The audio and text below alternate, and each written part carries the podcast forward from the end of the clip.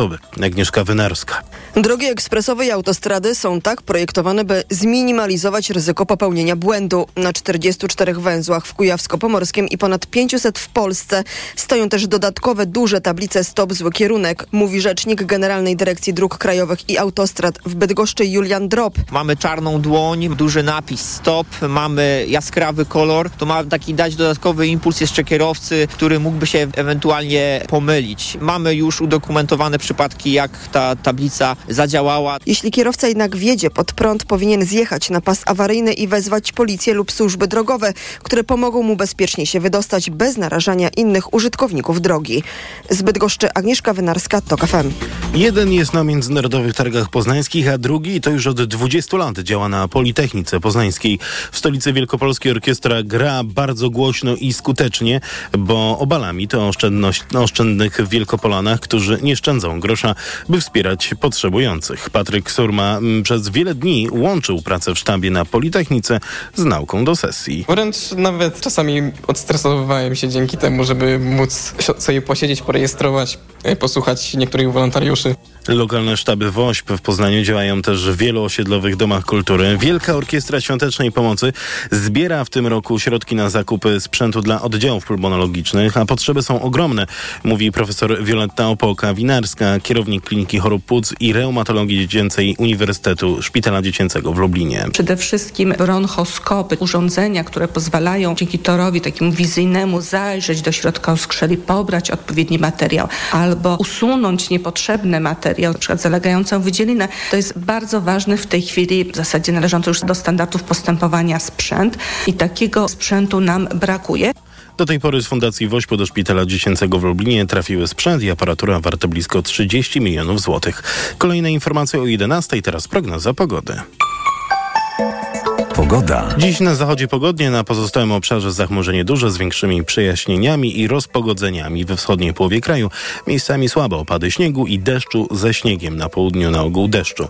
Najchłodniej, bo 2 stopnie w Białymstoku, Lublinie i Rzeszowie, 3 w Krakowie i Warszawie, 4 w Łodzi, w Katowicach i Bydgoszczy, 5 we Wrocławiu, w Poznaniu, Gdańsku i Opolu, do 6 w Gorzowie Wielkopolskim i Zielonej Górze.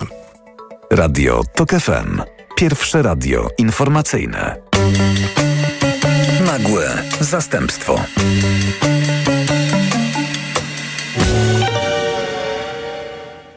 Projekt naprawiania Polski po PiSie może się nie udać. Ale kiedy to sobie mówimy, musimy też zdać sprawę z tego, jak to może wyglądać, to nieudawanie się. Mnie oczywiście, jako że często o tym na antenie rozmawialiśmy, przychodzi do głowy scenariusz najgorszy. Kolejne wybory, które nie wyłaniają wyraźnego zwycięzcy, a potem kolejne, które też tego nie robią. I jeszcze jedne. Tak się wydarzyło w Bułgarii. Stopniowa, coraz niższa frekwencja i stopniowy, coraz wyraźniejszy powrót do władzy tych, których chciano odsunąć. I coraz większy marazm społeczny i coraz większa niewiara w siłę demokracji, w jej moc czy sens w ogóle. Nikt nam nie zagwarantuje, że jeśli ten proces przywrócenia praworządności się nie powiedzie, nie skończymy w podobnym układzie politycznym. Są oczywiście inne, równie fatalne podscenariusze. Skłócenie opozycji, jakiś trik pozwalający na rozwiązanie parlamentu przez Dudę. No, różne nieszczęścia na drodze ku światłu mogą się nam przytrafić. Ale w gruncie rzeczy dzisiejsza rozmowa, choć dotyczy najbardziej skomplikowanej kwestii, bo naprawy praworządności, daje nadzieję. Daje nadzieję, bo pokazuje, że za sprawą kryzysu wywołanego przez PiS poczuliśmy się obywatelami, nie tylko jako mieszkańcy tego kraju, ale też jako ci, których ten kraj niezbędnie potrzebuje, nawet jeśli Zjednoczonej Prawicy może wydawać się inaczej, czyli jako profesjonaliści. I to jest bardzo ciekawe posłuchać, jak też kryzys konstytucyjny przekształcił sposób myślenia polskich prawników, przenosząc ich ze świata nieco bezmyślnego bywało stosowania ustaw do świata szukania sensów tychże w odniesieniu do ustawy zasadniczej, do konstytucji, którą można jeszcze do niedawna było bezkarnie łamać, ale której wciąż nie zmieniono. Tej pracy na razie końca nie widać, ale widać za to porządkowanie sytuacji prawnej. Widać, że się już zaczęło, choć odbywa się środkami innymi niż te, które byłyby najbardziej skuteczne. Swoją drogą, Jakie to smutne, muszę powiedzieć, że nie mamy takiego Bodnara od mediów publicznych. Bo owszem, Sienkiewicz próbuje i może nawet mu się uda, ale to nie jest to samo. A im dłużej patrzę na media, tym częściej myślę, cytując klasyczkę, a niech to wszystko szlak jasny trafi, krew nagła zaleje. Ale dzisiaj rozmawiamy o praworządności i ta rozmowa jest wbrew pozorom jednak krzepiąca. Miłego odbioru. Nagłe zastępstwo. Jakub Janiszewski przy mikrofonie, a Państwa i moim gościem jest mecenas Paulina Kieszkowska z Wolnych Sądów. Dzień dobry. Dzień dobry. Paulina, jakbyś miała odpowiedzieć na pytanie, tak krótko, na pytanie, co to jest praworządność w Polsce dziś, dziś, to co byś powiedziała? W jakim jesteśmy punkcie? E, praworządność w Polsce to jest e, oblężona twierdza, którą udało nam się jako demokratom, obywatelom, sędziom, prokuratorom dzielnym obronić, ale ona jest dalej w stanie oblężenia. A nawet można powiedzieć, że ma jakieś konie trojańskie w swoim, e, że tak powiem, body, bo przecież całe te 8 lat miało polegać na tym, żeby zaminować to całe terytorium prawa, aby ono służyło tylko konkretnej grupie ludzi. Czyli było zaprzeczeniem samego siebie, prawda? Mhm. Czyli żeby była tak naprawdę nierówność wobec prawa, żeby ono było bardzo surowe wobec tych, którym, których, których e, władza nie ceni, nie lubi, a w zasadzie bezzębne wobec tych, którzy z nią trzymają. Czyli taki wzór autorytarny. No i teraz... Czy e, prawo miało być bronią? Prawo miało być oczywiście mm, bronią wykorzystywaną przez tych najeźdźców, nazwijmy to w tej metaforze zamkowej, mm, do tego, żeby przejąć całą tę naszą e, wspólnotę i zarządzać nią ręcznie przez wodza, e, który jak król Ubu, prawda, e, oświadczał, że on będzie wy- wydawał wyroki de facto, będzie decydował, które są, które nie są. I to jest bardzo ważne, żeby wyjaśnić wszystkim słuchaczom kompletną odmienność tych, tego ping-ponga. Bo oczywiście jest dużo ludzi, którzy uważają, oni to, a ci to. Albo jedni y, nie drukowali wyroków, to teraz ci nie będą drukować wyroków. Otóż to są zupełnie różne sytuacje, ponieważ żeby użyć może takiej bliższej naszym czasom metafory, to co zostało zrobione to była kradzież tych instytucji, zajęcie ich wbrew konstytucji. Nigdy nie miała władza większości, żeby to zrobić. Na przykład Orban miał większość, tak? Więc Orban zrobił to Lagartis, jeśli chodzi o swój kraj. Natomiast ta władza nie miała Ale co do idei wypaczył. no wypaczył, traktatowo wypaczył, ale nasi na pewno nie mieli ci rządzący takiego placetu, żeby to wszystko ukraść dla siebie. E, Zrobili to i teraz co zrobiła ta broniąca się demokratyczna większość, większość sędziów, większość e, prawników, no zaczęła próbować odzyskać te wszystkie ukradzione punkty w twierdzy albo jakieś powiedzmy przedmioty, które, które tutaj sobie w tej metaforze uży- um, pokazujemy, poprzez drogi prawne. To znaczy poprzez e, rozpoczynanie spraw w sądach polskich i w trybunałach europejskich i do wszystkich tych kradzieży, nazwijmy to, są wyroki, które nazywają tę kradzież kradzieżą. I tym się różnimy fundamentalnie zupełnie od pierwotnych złodziei, tak? Ponieważ jeżeli ktoś jest przy ukradzionym przedmiocie vis-a-vis właściciela, który przychodzi z wyrokiem i mówi oddaj mi ten samochód, to ten właściciel nie jest równy złodziejowi. On po prostu odzyskuje to, co było jego. I myśmy wszyscy bardzo świadomie starali się demokratycznymi, prawnymi metodami dojść do tego, żeby to zostało nazwane bezprawiem, korzystając z tego, że jesteśmy w Unii i w Europejskiej Konwencji Praw Człowieka, co jest niesamowitym osiągnięciem tej Polski nowej e, versus nasze historyczne różne Tak jest. uwikłania. Zobaczmy, porównajmy na przykład naszą sytuację do sytuacji demokratów w Izraelu. Tak? Oni nie mają nic, oni mają tylko ulice. Oni nie są w Unii, oni nie mają Europejskiej Konwencji, oni mogą tylko próbować zadzwonić do Stanów. Natomiast y, to, co nas uratowało, to były przez tych mądrych polityków, którzy ukształtowali tę nową Polskę na początku lat 90., te, te jakby takie kotwice prawne, Mhm. które nas. Em, Te supranarodowe, Tak. ponadnarodowe. tak, tak, tak. Ale teraz tak, jeżeli tak mówimy i stosujemy tą metaforę ukradzionej instytucji, co zrobić z instytucją taką jak Trybunał Konstytucyjny, która przecież wydaje wyroki i one są publikowane, wchodzą do tego ogólnego bady prawnego polskiego i stanowią w nim co? To No są więc, te konie trojańskie? tak, tak. To znaczy te instytucje są koniami trojańskimi, a następnie one zanieczyszczają, ca- przepraszam za taką metaforę, prawda?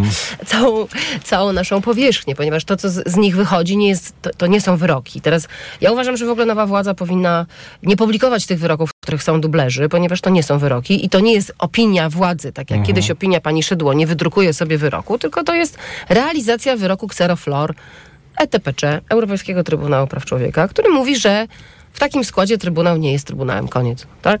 W związku z tym, że myśmy się sami poddali tym zasadom. Artykuł 91 Konstytucji mówi, że traktaty są wyższe nad naszymi ustawami. No to proszę bardzo, przywiązaliśmy się do pewnych zasad, wisimy na tym haku jak, jak, jak, jako członkowie i Rady Europy i Unii Europejskiej i po prostu stosujemy się do tych wyroków. I to jest zupełnie inna sytuacja niż ta, której dopuściła się na przykład Szydło, nie publikując legalnych wyroków. I tak dalej. To znaczy, do każdej z tych sytuacji, jak popatrzysz na to, co się dzieje e, w Sądzie Najwyższym, w sądach powszechnych, w, w zasadzie do każdej z tych form bezprawia myśmy się dochrapali, dopracowali wyroków. I tych wyroków w ETPC i w Luksemburgu jest już kilkadziesiąt, a będzie jeszcze więcej. E, Mam nadzieję, że nowa władza będzie uznawała te skargi, no bo jakby mm, one bazują na ochronie wartości demokratycznych. Zobaczymy, jak to się wszystko potoczy. Ale to jest bardzo ważne, żeby ludzie zrozumieli, że to nie jest to samo. To znaczy, że ktoś biegnie z, z, z ukradzionym przedmiotem, a ktoś drugi go goni z wyrokiem, to ten drugi nie jest napastnikiem, tylko próbuje odzyskać to, co zostało bezprawnie Zabrane. przejęte. I właściwie wszystkie te podstawowe, duże instytucje, Trybunał, Sąd Najwyższy, sądy powszechne, nawet poniekąd NIK, który miał być przejęty, no ale tylko na osobniczych cechach prezesa bazuje jego niezależność teraz, a nie na strukturze.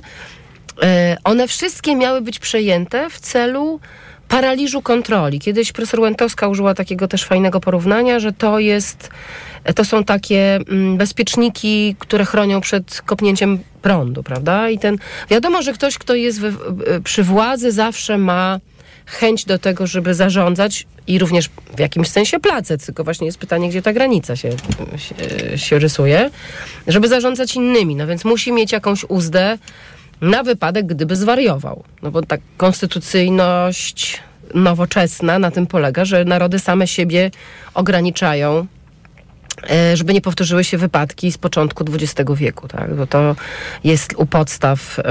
I oczywiście wszyscy się oburzają na różne takie porównania z tamtą przerażającą epoką terroru, ale, ale prawnie no to tak to wygląda, że współczesny konstytucjonalizm ma właśnie uchronić narody przed własnym szaleństwem. Przywołana przez Ciebie profesor Łętowska mówi o tej sytuacji, którą mamy teraz, że jest to sytuacja o wiele trudniejsza niż ta, nawet ta, którą mieliśmy w 1989 roku, ponieważ wtedy mieliśmy skompromitowaną władzę, która władzę oddaje, która się jakby poddaje pod osąd publiczny w jakimś sensie, rezygnuje z jej sprawowania i e, szykujemy nowy porządek. Teraz tak nie jest. Mamy tą władzę, która, jak twierdzisz, ukradła, ale ona nie chce oddać. No nie chcę, dlatego że cała idea była taka, żeby być beneficjentem również finansowym. Przecież codziennie dowiadujemy się, ile milionów i miliardów gdzieś wypłynęło, to po prostu włos się na głowie jeży. Od jakiegoś yy, yy, w TVP człowieka po urzędników, którzy po prostu brutalnie kradli to wszystko, co my ciężką pracą jako podatnicy wypracowujemy. Więc cały czas pojawia się ten wątek, że chodziło po prostu o to, żeby z żadnej strony nie można było zatrzymać tego złodzieja, że oni po prostu będą mogli robić wszystko. Yy, My natomiast, którzy bylibyśmy na przykład nieskłonni z nimi współpracować albo yy, bylibyśmy ich przeciwnikami politycznymi, no mieliśmy być, yy, prawda, spychani, w najlepszym wypadku spychani na boczny tor, a w coraz to gorszych, prawda, targani po ulicach, tak jak dziewczyny na swoich protestach i, i tak dalej, i tak dalej. Więc ja- ja się zgadzam, że ta sytuacja jest dużo trudniejsza, dlatego że weszły, że tak powiem, walory finansowe w to wszystko. Komuna jak upadała, to nic nie było, tak? Była, oni uciekali przed bidą, którą zostawili po sobie. Oczywiście później się mówiło o różnych reprywatyzacjach i tak dalej, ale idea była taka, że państwo jest upadłe, nie ma żadnych pieniędzy, no więc A nowy, panowie... a nowy porządek oznacza pieniądze, więc warto było się pod nim podpisać i nie no, stawiać mu oczywiście, no, oczywiście, oporu. No. A tutaj mamy sytuację, gdzie są po prostu jakieś kokosy nieprawdopodobne. Teraz ujawniono na przykład, jakie zarobki mieli ci panowie ziobryści w prokuraturze krajowej. No po prostu to jest niesłychane. No. Y, y, Liniowi prokuratorzy, którzy naprawdę zajmują się tym, o co chodzi w prokuraturze, czyli ściganiem przestępców, mieli jakieś absolutnie nieporównywalnie niższe zarobki, a tam były jakieś nadmuchane koncepcje nagród, nie nagród, nie wiadomo, jakiś synekur. No po prostu no, no bezprawie w biały dzień. I, i, I na tym polegał chyba cały ten układ, bo jak popatrzymy na gospodarkę z tymi państwowymi firmami, na media publiczne, na te wszystkie urzędy, na to, jak pieniądze samorządowe były roz, rozdystrybuowane, wszędzie jest ten sam, ten sam motyw. Tam nie ma takiej czystej ideologii. To jest tak naprawdę po prostu robbery. Tak? E, Taki trochę y, paździerzowy Pulp Fiction. No, po prostu wjechali do kraju, dostali placet do tego, żeby normalnie rządzić, a nagle się okazało, że po prostu oni wszystko rozwalą i wszystko ukradną. No i myślę, że też e, e, bardzo szybko społeczeństwo się zorientowało, oczywiście to trwało parę lat, no bo mieliśmy dwie kadencje, tak? Ale oni szybko zabezpieczyli te bezpieczniki. Natychmiast przecież wzięli media w pierwszym rzucie, potem, potem e, Trybunał, potem Sąd Najwyższy, potem sądy powszechne, po to właśnie, żeby tego nikt nigdy nie mógł rozmontować. To, co, czego myślę nie wzięli pod uwagę, to jest jednak jakiś duch oporu samego społeczeństwa obywatelskiego. Tu się przeliczyli, myśleli, że można zarządzić tą emocją publiczną e, w sposób taki sterowalny, a okazało się, że nie, że jednak ludzie mają swój rozum i dochodzą do e, odwrotnych wniosków niż te, którymi są karmieni. Ale od samego początku ten, ten układ zdarzeń y, był właściwie taki sam jak zawsze w tych autorytarnych sytuacjach. To są zawsze te same klocki. Zawsze najpierw jest atak na mniejszości, żeby większości zrobić dobrze i żeby ona się poczuła troszkę lepiej, bo a, atakujemy tych mniejszych, gorszych, coś.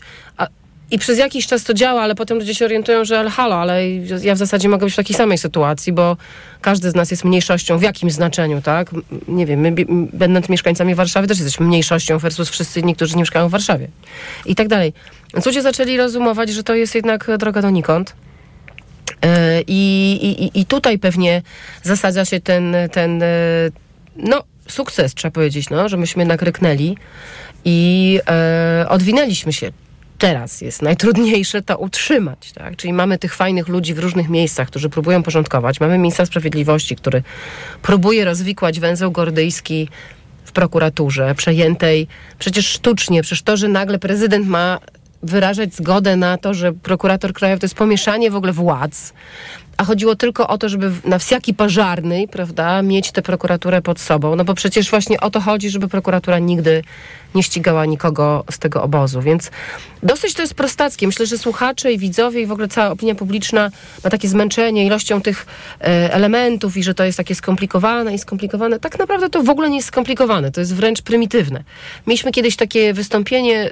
ym, Na to- modelu tak, ale w konkretnych przypadkach komplikacje się już zaczynają piętrzyć. E, tak, czego jest doświadczamy w przypadku mediów przede wszystkim, prawda? I ten ostatni rozdział, bo to warto przywołać, czyli odmowa sądu rejestrowego zarejestrowania likwidacji, czy... e, Nie sądu jeszcze, tylko referendarza. Referendarza, No. referendarza odnośnie likwidacji Polskiego Radia w pewnym sensie no, przywołuje całą masę złożonych e, i piętrowych komplikacji, bo co powiedziała ta pani?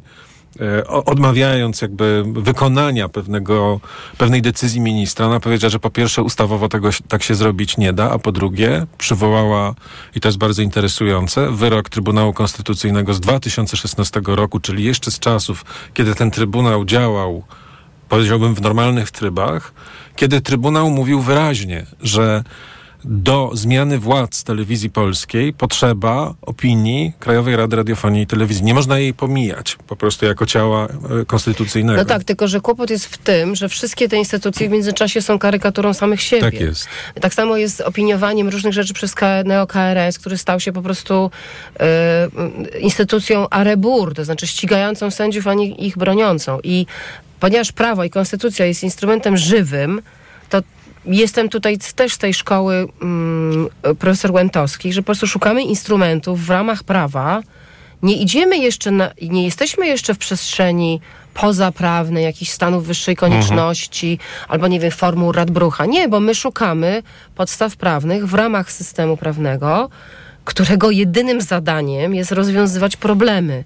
E, I, I prawnicy są od tego, żeby tego szukać, żeby wszystko było takie proste, że tu jest napisane to, a tu to, to AI już mógłby zastąpić wszystkich prawników i mielibyśmy ro roboty, które by rozstrzygały ludzkie kwestie. To się jednak nie, nie dzieje cały czas, dlatego że są kwestie wartości, etyki, a nie tylko formy. W ogóle Polska w dziedzinie prawa cierpi na, taką, na taki formalizm, którego chcieliśmy się pozbyć bardzo przez te wiele lat. I na przykład te sprawy, które moi konfratrzy z wolnych sądów prowadzili przed Trybunałami Europejskimi, one były wszystkie precedensowe. Nikt, nikt nie dawał wiary, że to się uda. Tak? A oni szli na rozbudowanym, aksjologicznym argumentarium, pokazując, że to się wszystko, znaczy koń jaki jest, każdy widzi, więc nie udawajmy, że nie ma z, z, jakieś zdarzenie miejsca. Wytłumacz nam to napięcie między tym właśnie takim prymitywnym legalizmem, a tym stosowaniem prawa aksjologicznie. Co to znaczy? Gdzie tu jest to, na, gdzie tu jest to tarcie? Bo mówisz, że te sprawy były precedensowe. To spróbujmy wytłumaczyć, na czym no, to polegało. Y, tarcie polega na tym, że nie, nie każda sytuacja jest w, w prawie dokładnie opisana. Czasami prawo jest potwornie rozbudowane, miliony stron, ale jakby y, esencja jest zgubiona, ba, czasami ono wręcz intencjonalnie, jak za czasów pisowskich, ją y, zabija, tak? Czyli specjalnie zrobiono Trybunał powoływany w taki sposób, specjalnie zrobiono KRS powoływany w taki sposób i tak dalej, i tak dalej. I teraz Skoro my widzimy, że to jest naruszenie sensowności w ogóle normy, ten przepis, który mówi o wybieraniu prawda, członków y, do, sędziowskich do, y, do KRS-u jest dobrym przykładem, bo PiS mówił, no nie jest powiedziane, że to wybierają sędziowie, no ale jest powiedziane, że parlament wybiera tylko swoich, no to znaczy, że a contrario innych nie wybiera. Tak. I tak dalej. Dlaczego? Dlatego, że to ma być ciało balansujące trzy władze, a nie mhm. płynące na jednej burcie, tak? Bo łódki płynące na jednej burcie zwykle toną. No więc jakby wiadomo o co chodzi w tym układzie, który został tam e, rozpisany. I tak dalej. To dotyczy w mojej dziedzinie na przykład tej oryginalnej, czyli prawa farmaceutycznego, gdzie kiedyś też niejednokrotnie żeśmy się spotykali. Tam też bardzo często jest tak, że coś jest napisane formalnie, ale jeżeli to przefiltrujesz przed, przez główną dyrektywę, że główna idea to jest leczyć ludzi, a nie zamykać firmy albo, nie wiem, kogoś karać za to, że nie podpisał daty tu czy tam, no to wtedy ten przepis zupełnie zaczynasz inaczej interpretować i tego się oczekuje od mądrych sędziów i od mądrych urzędników, żeby patrzyli na całokształt. To jest w ogóle wielka lekcja także dla tych demokratów, ponieważ jak oni rządzili te poprzednie lata, to też umówmy się, że takiego myślenia tak dużo nie było, takiego mhm. celowościowego. Wszyscy się uczymy tego. Społeczeństwo dojrzewa teraz, jakbyś zrobił sondę na ulicy, co to jest KRS, no KRS, to pewnie by ci połowa ludzi odpowiedziała.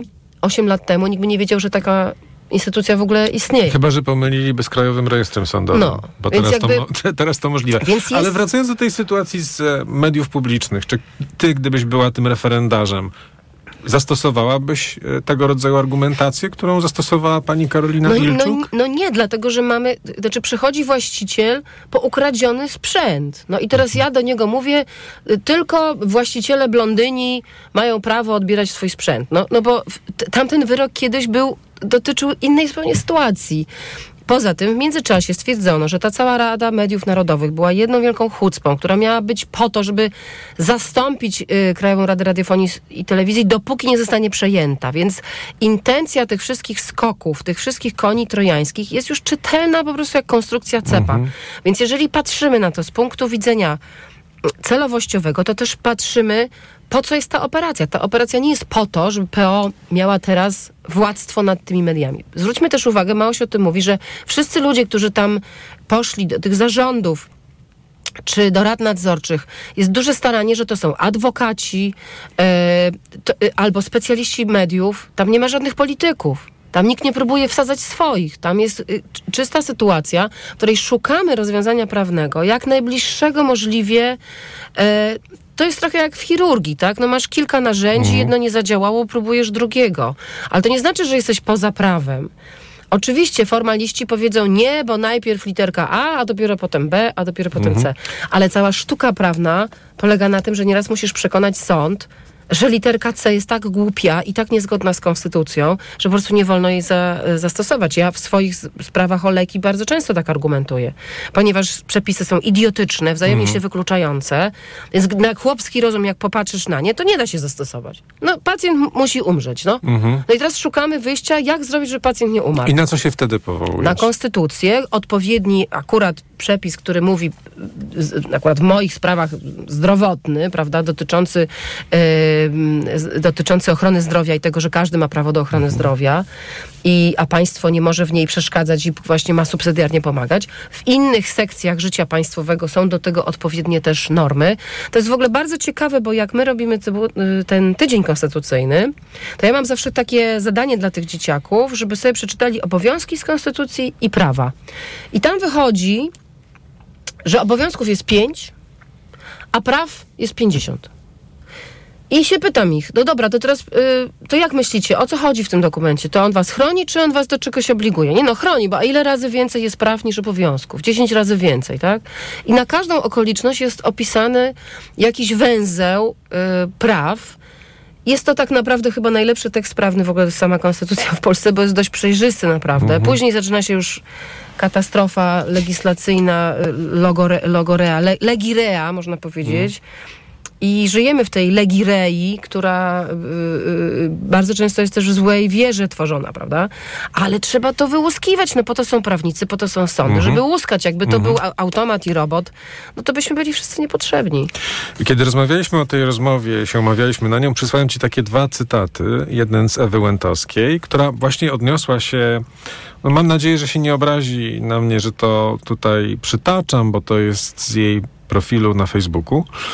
I leci to tak. Jestem zdania, że wykorzystanie kodeksu spółek handlowych i wynikającej z niego konstrukcji uprawnień właścicielskich zrealizowanych przez ministra kultury do wymiany władz spółek w mediach publicznych ma zakotwiczenie konstytucyjne. Czyli jak rozumiem, ona mówi w pewnym sensie okej, można tak, Tak. zrobić. A następnie kontynuuje.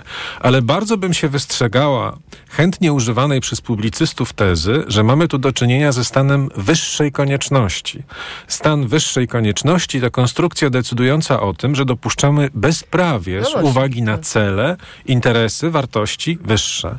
Wedle mnie jest inaczej. Tu idzie o wykorzystanie środków legalnych, nie o dopuszczenie bezprawia, lecz środek drugiego wyboru na skali legalnych środków proporcjonalnych. To zasadnicza różnica, gdy dopuszcza się użycie bezprawia, nawet z konieczności, a sytuacja, gdy wybiera się środek od początku zgodny z prawem, legalny, tyle że w mniejszym stopniu adekwatny wobec zamierzonego celu. Absolutnie się zgadzam. To jest ta sytuacja, o której mówiłam, że są różne instrumenty prawne, różne drogi dojścia do tego samego rozwiązania.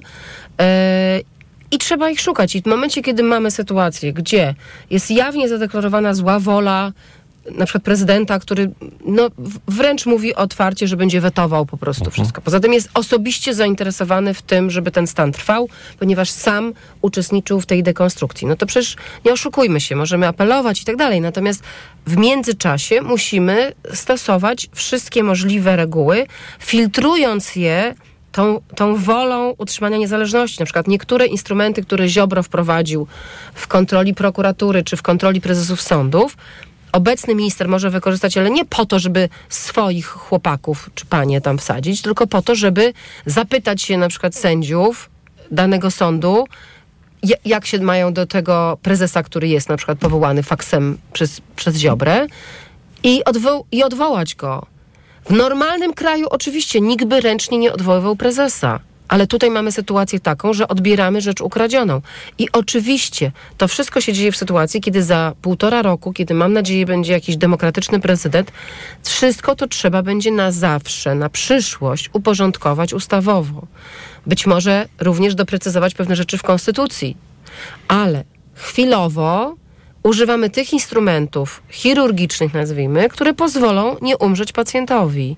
Czyli pozostać bezpiecznym krajem w Unii Europejskiej z, z uchwalonym budżetem, z ludźmi leczonymi w szpitalach, z prokuratorami, którzy nie chowają akt swoich kolegów z partii, tylko po prostu prowadzą sprawy, przecież nie tylko polityczne, ale zwykłe.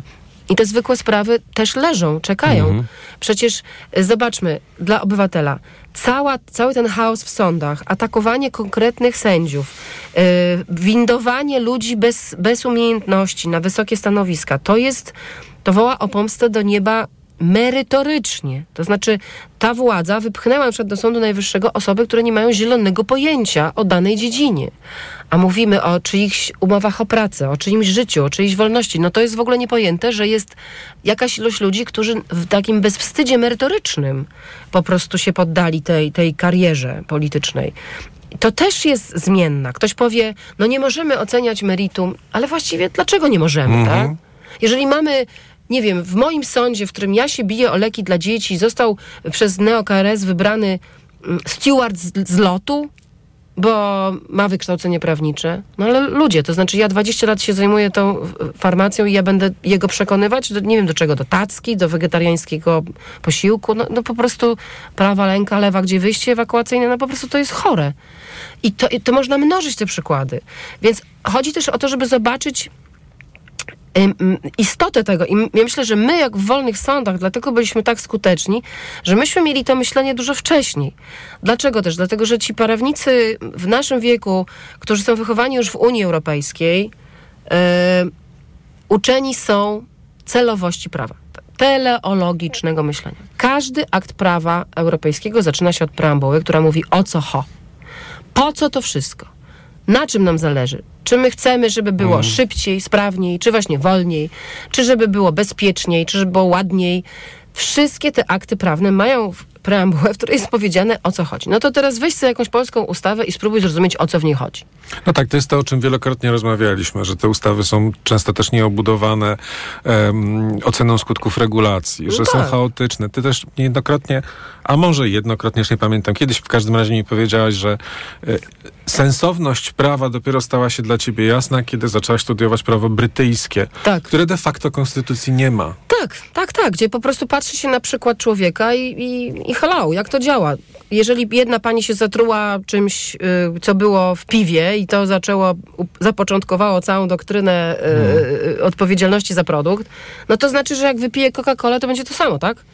Na, na chłopski rozum. To znaczy jest jakaś logika w tym i oczywiście, że my wyprowadzimy się z prawa rzymskiego, które logiką w ogóle stoi, więc nie mogę też powiedzieć, że ono nie narzuca nam pewnych, e, pewnych standardów myślenia, ale sformalizowane podejście do prawa, również ko, ko, komunizm to utrwalał, bo przecież ono było martwe de facto, tak? Jeżeli na przykład mieliśmy e, prawo pracy, kodeks pracy, przyjęty w latach 70., no to ten kodeks pracy został napisany przez jedynego pracodawcę w Polsce, jakim było państwo. Tak? Znaczy, kodeks pracy napisał sobie pracodawca.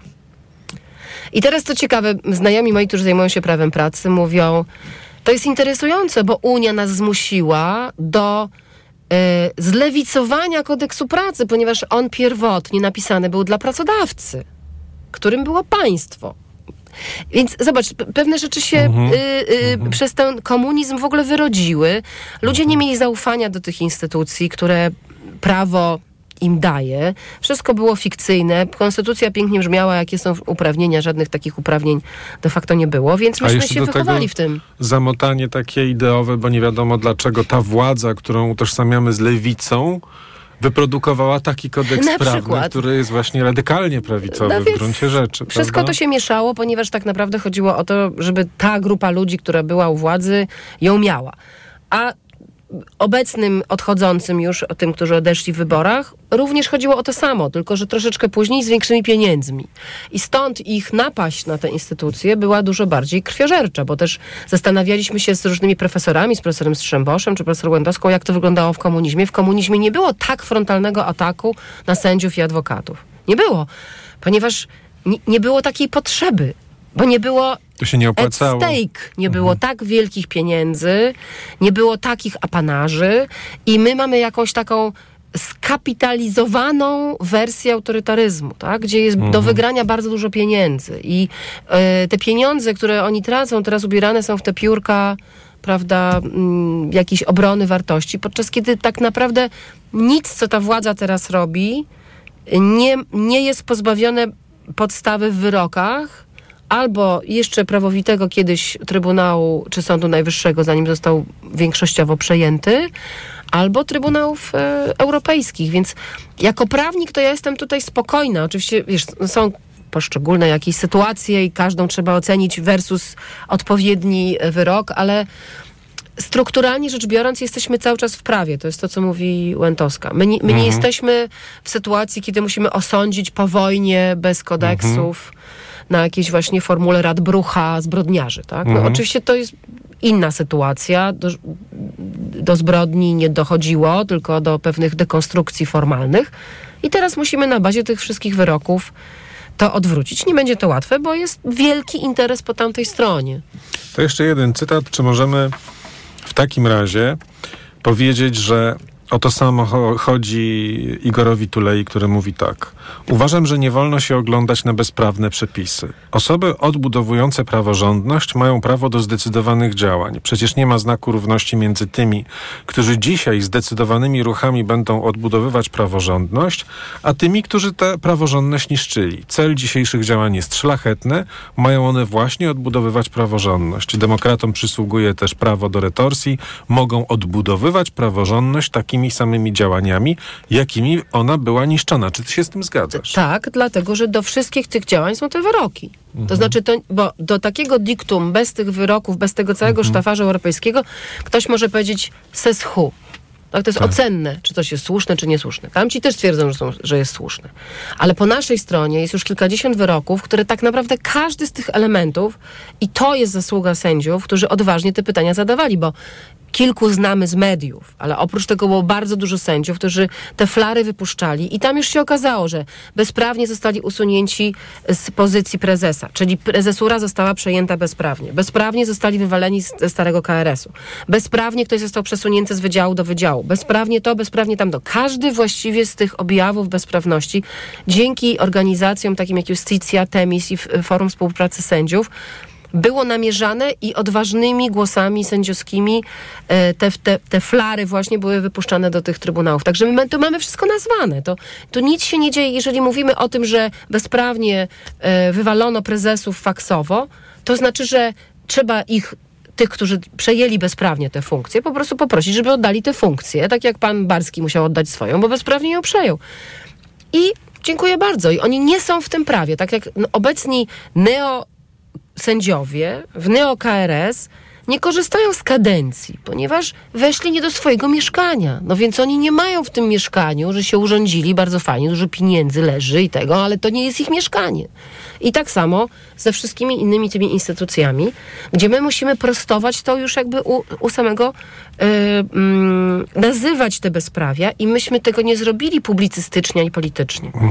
Nasze środowisko poszło prawnie.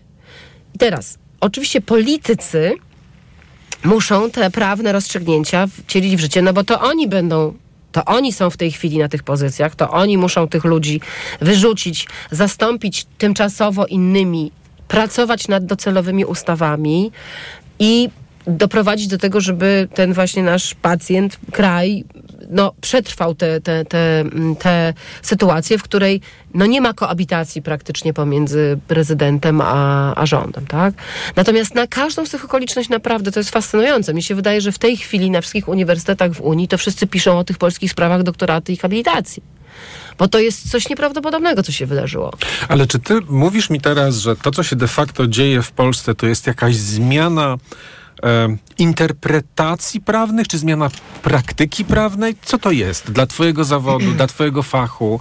E, Słuchaj, to jest rewolucja kopernikańska, w której się wszyscy zorientowali, że wartości i ta cała unij, ten unijny krwioobieg to jest to, co te, co te złogi wyczyści. Rewolucja kopernikańska. No taka, polegająca na tym, że nie jesteśmy chata z kraja, tylko jeżeli chcemy rzeczywiście funkcjonować demokratycznie, to musimy korzystać z tych europejskich instrumentów. Sędziowie zaczęli zadawać pytania, przedtem sami sędziowie też nie zadawali pytań. Sędziowie zaczęli widzieć, że są elementem większej rodziny, ba, nie tylko polscy sędziowie, bo jak tu przyjechali sędziowie na ten słynny Marsz Tysiąca Tuk, to słuchaj, tam u nich, w ich głowach były te przewroty. Na przykład miałam rozmowę z taką sędzią holenderską, która mówi, Boże, ja 70 lat żyję w Holandii po wojnie, everything was alright. Nigdy w życiu nie pomyślałam, że będąc sędzią cywilną, która rozwodzi ludzi czy tam coś, że ja mam taką ważną funkcję. A teraz może się okazać, że ona się pierwsza zorientuje, bo wygrała w Holandii prawica, która być może stworzy rząd.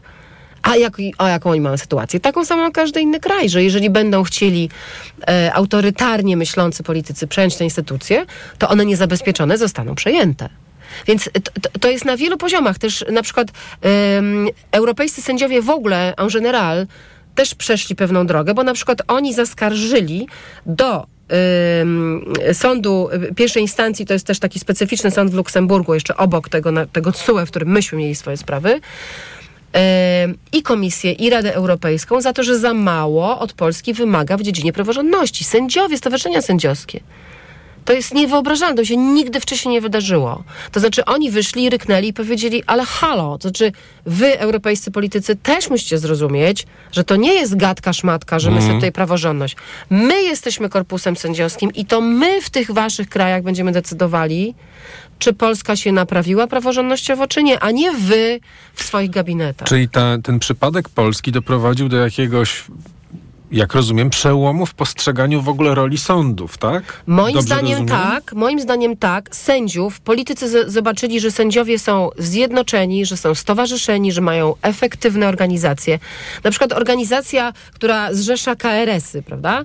No nagle z takiej organizacji czysto przyjacielskiej tam się spotykali, rozmawiali, no nagle okazało się, że ona ma zęby i ona na przykład ten polski KRS wywaliła, bo zobaczyła, co tu się dzieje, tak?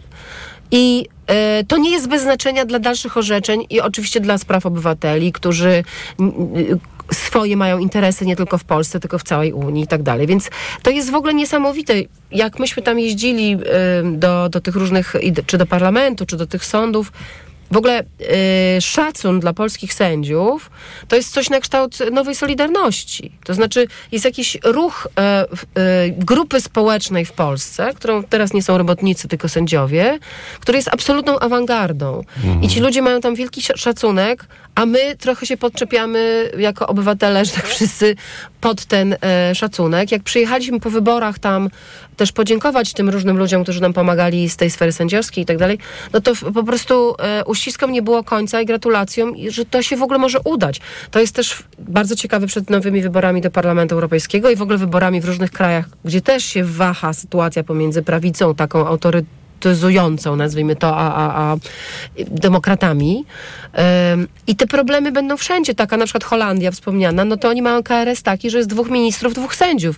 Do tej pory nigdy nie było z tym problemu. A co będzie, jak mhm. e, ultraprawicowiec stanie się ministrem sprawiedliwości? Tego oni też y, uczą się od nas. Dlatego y, bardzo dużo profesorów też i, i, i, y, i sędziów y, włączyło się w takie spotkania międzygrupowe, gdzie dyskutujemy o tym. My nawet sami mamy taki program Justice Under Attack, gdzie jeździmy po tych krajach, w których to się może zdarzyć y, i gadamy o tym. Byliśmy we Włoszech, będziemy na Słowacji, żeby też pokazać naszym kolegom, adwokatom, sędziom, że my jesteśmy właściwie jedną rodziną i te instrumenty są już wypracowane.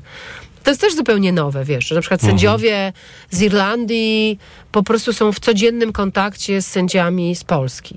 I z tego się rodzą różne też e, ferment intelektualny i, i, i e, taka bratera merytoryczna, która wzmacnia w ogóle tę część władz, co jest korzystne w ogóle dla Unii, dla wszystkich tych ludzi, którzy w tych krajach mieszkają, bo w efekcie chodzi o tych obywateli, nie o struktury unijne, tylko o to, żeby e, od Hiszpanii po Helsinki e, po prostu człowiek był bezpieczny, tak? Żeby nie można go było pozbawić wolności, pracy, domu, i tak dalej, i tak dalej. Wszystkich uprawnień, które są w tych nowoczesnych konstytucjach.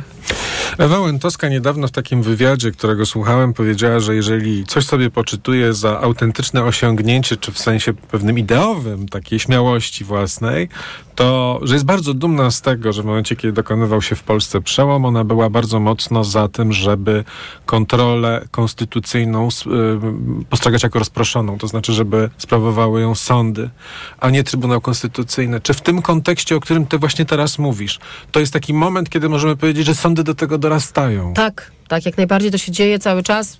Sama jestem tego przykładem, gdzie w moich sprawach kilka kretyńskich przepisów ustawy prawa farmaceutycznego, które blokują dostęp do leków rzadkich, sędziowie dzielnie powiedzieli, że po prostu nie zastosują, bo jest tak głupi, że nie da się.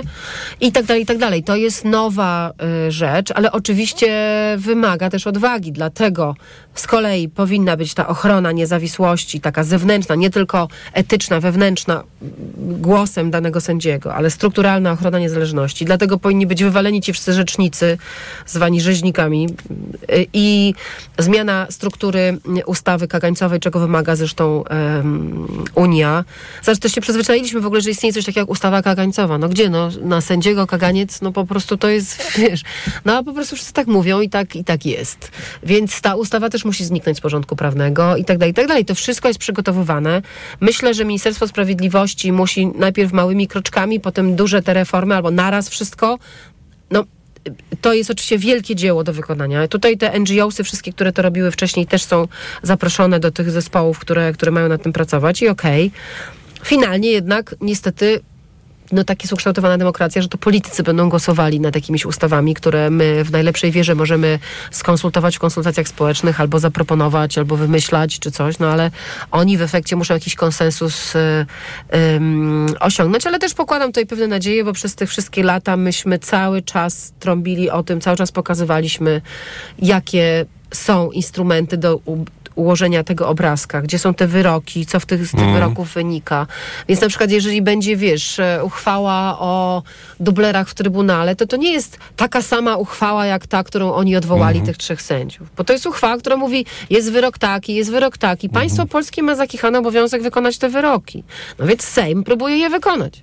Mhm. Koniec. To jest zupełnie inna sytuacja niż sytuacja bierzemy sobie trybunał y, i po prostu będzie nasz. Um. Jeszcze do tego wrócimy, mam nadzieję, ale chciałem, żebyśmy powiedzieli może dwa słowa o tym, czy nie jest tak, że w sytuacji tak przyspieszonego i gwałtownego dorastania tej grupy sędziowskiej i w ogóle jakby prawników polskich pod taką tezę stawiasz, być może rzeczywiście taką, takim hasłem, które powinno sponsorować jakąś reformę konstytucyjną i naprawę tej sytuacji e, z Trybunałem Konstytucyjnym jest po prostu rezygnacja z niego na rzecz właśnie kontroli sądowej, takiej powszechnej. Mm, być może, ale to nie jest chyba pierwszy ruch, który całe to środowisko postuluje. Mm, była zgoda co do tego, wśród wszystkich tych stowarzyszeń i NGO-sów, które się biły o praworządność, że projekt przygotowany przez Fundację Batorego, który jednak zakłada istnienie Trybunału Konstytucyjnego, ale wybór sędziów w inny zupełnie sposób, z, z konsultacjami społecznymi, yy, odpowiedzialność dyscyplinarna także przed byłymi sędziami, tak żeby to nie było zahermetyzowane wśród 15 kolesi, tylko żeby można było E, właśnie otworzyć odpowiedzialność tych sędziów, którzy przecież mają wpływ na wszystkich nas. Co najlepiej myślę, że obywatele zrozumieli po pseudowyroku aborcyjnym, że to nie jest jakiś sąd gdzieś nie wiadomo gdzie, tylko po prostu normalnie włazi do łóżka każdego człowieka w tym mhm. kraju, prawda? Ewentualnie do trumny. Więc e, ta koncepcja przeważyła i mm, ona zakłada też realność wprowadzenia, to znaczy przy założeniu oczywiście, że jakiś prezydent to podpisze, pewnie już nie ten, ale nie wymaga zmiany konstytucji. No bo mhm. gdybyśmy chcieli ten tak. trybunał wywalić, to tak. musielibyśmy zmienić konstytucję. No, ale czy to nie znowu... jest sytuacja bezpieczniejsza? Gdy właśnie nie ma trybunału, gdy nie ma ciała, które jest jakoś centralne i łatwe do przejęcia? E, wiesz co, trudno powiedzieć, dlatego że z kolei na, na to są kontrargumenty dotyczące pewnej spójności, mhm. tak, że jak mieszkasz mhm. w Lublinie to to, a jak mieszkasz w tak. Warszawie to coś innego. Więc ta rozproszona kontrola, która w jakimś sensie właśnie do, do tego common law nawiązuje, no, jest w naszej kulturze mm, prawnej y, słabiej zakorzeniona. słabiej zakorzeniona. Wymagałaby pewnie. Ale ta kultura prawna właśnie się zmienia. Jest w trakcie no tak. rewolucji, tak? No ale anglosasami się nie staniemy niestety, więc jednak, jednak tutaj ten Napoleon że z nami zostanie. jeszcze mało czasu mamy na Tak, to. więc y, wydaje mi się, że będziemy się trzymać pewnie tych koncepcji, na które jest jakaś szansa większościowa przy, przy zwykłej większości demokratycznej w parlamencie i jak potencjalnie jakimś demokratycznym prezydencie, tak?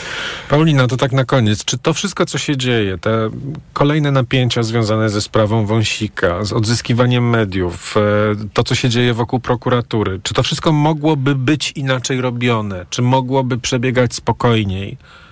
Nie, nie uważam. Nie uważam, bo druga strona używa wszystkich możliwych instrumentów. Dzisiaj pan Kaczyński porównywał do gestapo. No, umówmy się, normalne przebywanie w jednoosobowej celi osoby skazanej wyrokiem. W międzyczasie przecież oni zmienili kodeks karny w sposób drakoński, uniemożliwili więźniom w ogóle kontakty z rodzinami. Y, y, dziesięciolatki mogą pójść siedzieć, a tu nagle dwóch panów jest torturowanych przez fakt, że nie jedli przez y, jakiś czas, na co, do czego mieli 100% prawo, tak? Więc to jest w ogóle postawione na głowie. Tamta strona nie zna żadnych granic. To, co robi strona demokratyczna, przynajmniej z mojego oglądu prawniczego na razie, mieści się w tej formule szukania instrumentów chirurgicznych, które są na stole. Tak? Na razie nie wezwaliśmy jeszcze y, jakiejś wróżki, która będzie pacjenta ożywiać, tylko stosujemy te rzeczy, które prawniczo są do A zastosowania. czy ty się nie boisz tej sytuacji, w której właśnie prawnicze instrumenty nie działają? Narasta z drugiej strony wizja kosynierów, którzy idą pod Pałac Prezydencki. Naprawdę coś takiego usłyszeliśmy ostatnio ze znajomą w autobusie, że idą kosynierzy pod... No nie, to są Rozumiesz, ale nie, czy, czy to nie jest, czy, to, czy ta sytuacja nie grozi jakiegoś rodzaju takim poczuciem, że prawo jest bezzębne, nie działa, że jest kompletna inflacja prawa i właściwie tylko takie środki siłowe. To jest to, No czym się sprawuje nie, nie, władza. moim zdaniem nie. Dalej jednak jesteśmy w prawie w tych wszystkich zagadnieniach. Być może rząd może robić więcej, żeby to wyjaśniać, tak, że to tak jest. Na przykład y, cały czas jest o tym kamińskim wąsiku, ale nikt już nie pamięta, za co oni poszli siedzieć. Nikt nie za nie korupcję, tylko za że próbowali faceta wrobić, a następnie on został zniszczony życiowo i nie żyje. No więc jakby oczywiście oni go nie zabili, natomiast y, y, rozpoczęta przeciwko niemu nagonka na pewno nie pomogła, prawda? Więc jakby i tak dalej. To, to w ogóle nie ma nic wspólnego z korupcją. To w ogóle jest y, przestępstwo wręcz korupcja ge, genności, tak? Tworzenia korupcji. Także y, myślę, Państwo, że które skłania ludzi do tego, żeby łamali prawo i tak, wchodzili w rolę tysiąc korupcyjną. razy Tak. gorsze niż jeżeli jakiś byle jaki dealer skłania, bo też każdy obywatel... Bardzo Tak, mocno jakiś taki sobie prywatny obywatel, który drugiego skłania do bezprawia, no to pewnie idzie za coś tam siedzieć. Ale jeżeli ktoś, kto pełni funkcję publiczną skłania, to on silnia narusza te normy. Także tak naprawdę w niektórych krajach za tego typu przestępstwo to są w ogóle drakońsko mo- mocniejsze kary. Yy, więc ja na razie obserwując to wszystko uważam, że jest legalizm zachowany w stopniu chirurgicznym, takim, o którym mówi Łętowska.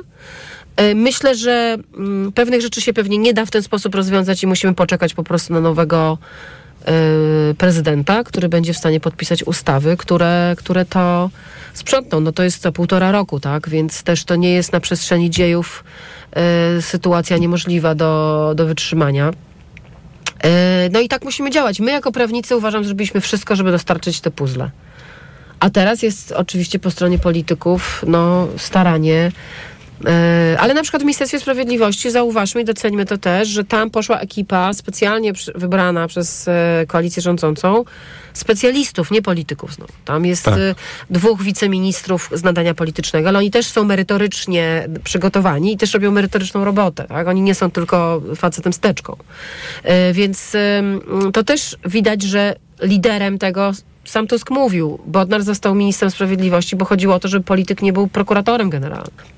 No, mamy faceta, który był rzecznikiem praw obywatelskich, który, jak mówią pisowcy, przejmuje prokuraturę. No ale on jest byłym rzecznikiem praw obywatelskich. On nie jest liderem partii żadnej, ani członkiem tej partii, ani jej posłem, ani kim takim, tak? Jest po prostu znawcą praw człowieka i robi to w dobrej wierze, e, przejściowo na przepisach, które ma, na naruszeniach prawa, które Wykazano. wykazano, bo też w tej całej rewolucji jest dużo miernozy, nazwijmy to. Ona nie jest, była nieszczelna i była prostacka, więc jest, sporo też takich miejsc, w których okazuje się, że coś, co miało być szczelnie e, zabetonowane na rzecz tej partii, rozszczelnia się, bo po prostu jest źle zrobione. Em, także ja pokładam duże nadzieje w tym, że to myślenie celowościowe, oparte na tych wyrokach, szukanie, to jest w ogóle wielka szkoła prawa i polityki.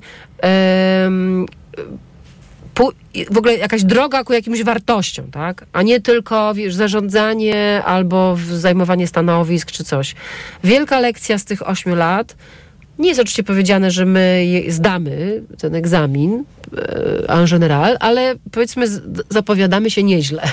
Natomiast e, my jako organizacje pozarządowe oczywiście cały czas jesteśmy po tej stronie zewnętrznej i też komentując, oceniamy, krytykujemy, jeżeli będziemy krytykować, jeżeli uznamy, że e, dzieje się coś bezprawnego.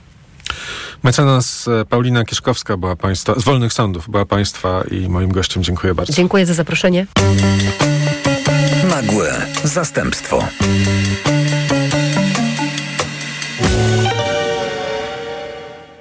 Radio TOK FM. Pierwsze radio informacyjne. Autopromocja. Stok FM Premium możesz słuchać wszystkich audycji radiowych i podcastów internetowych Tok FM. Bez reklam, w dowolnej kolejności, o dowolnej porze. Zawsze, gdy masz na to czas i ochotę. Tok FM Premium. Więcej niż radio. Teraz 40% taniej. Szczegóły oferty znajdziesz na tokefm.pl. Autopromocja. Reklama. Teraz w euro. Stacja czyszcząca albo dodatkowa bateria w super cenie. Przy zakupie objętych promocją odkurzaczy pionowych marki Samsung. Ciesz się nieskazitelną czystością w swoim domu. Szczegóły w sklepach i na euro.com.pl Aniu, boli mnie gardło. Czy możesz wziąć za mnie zastępstwo w piątej A?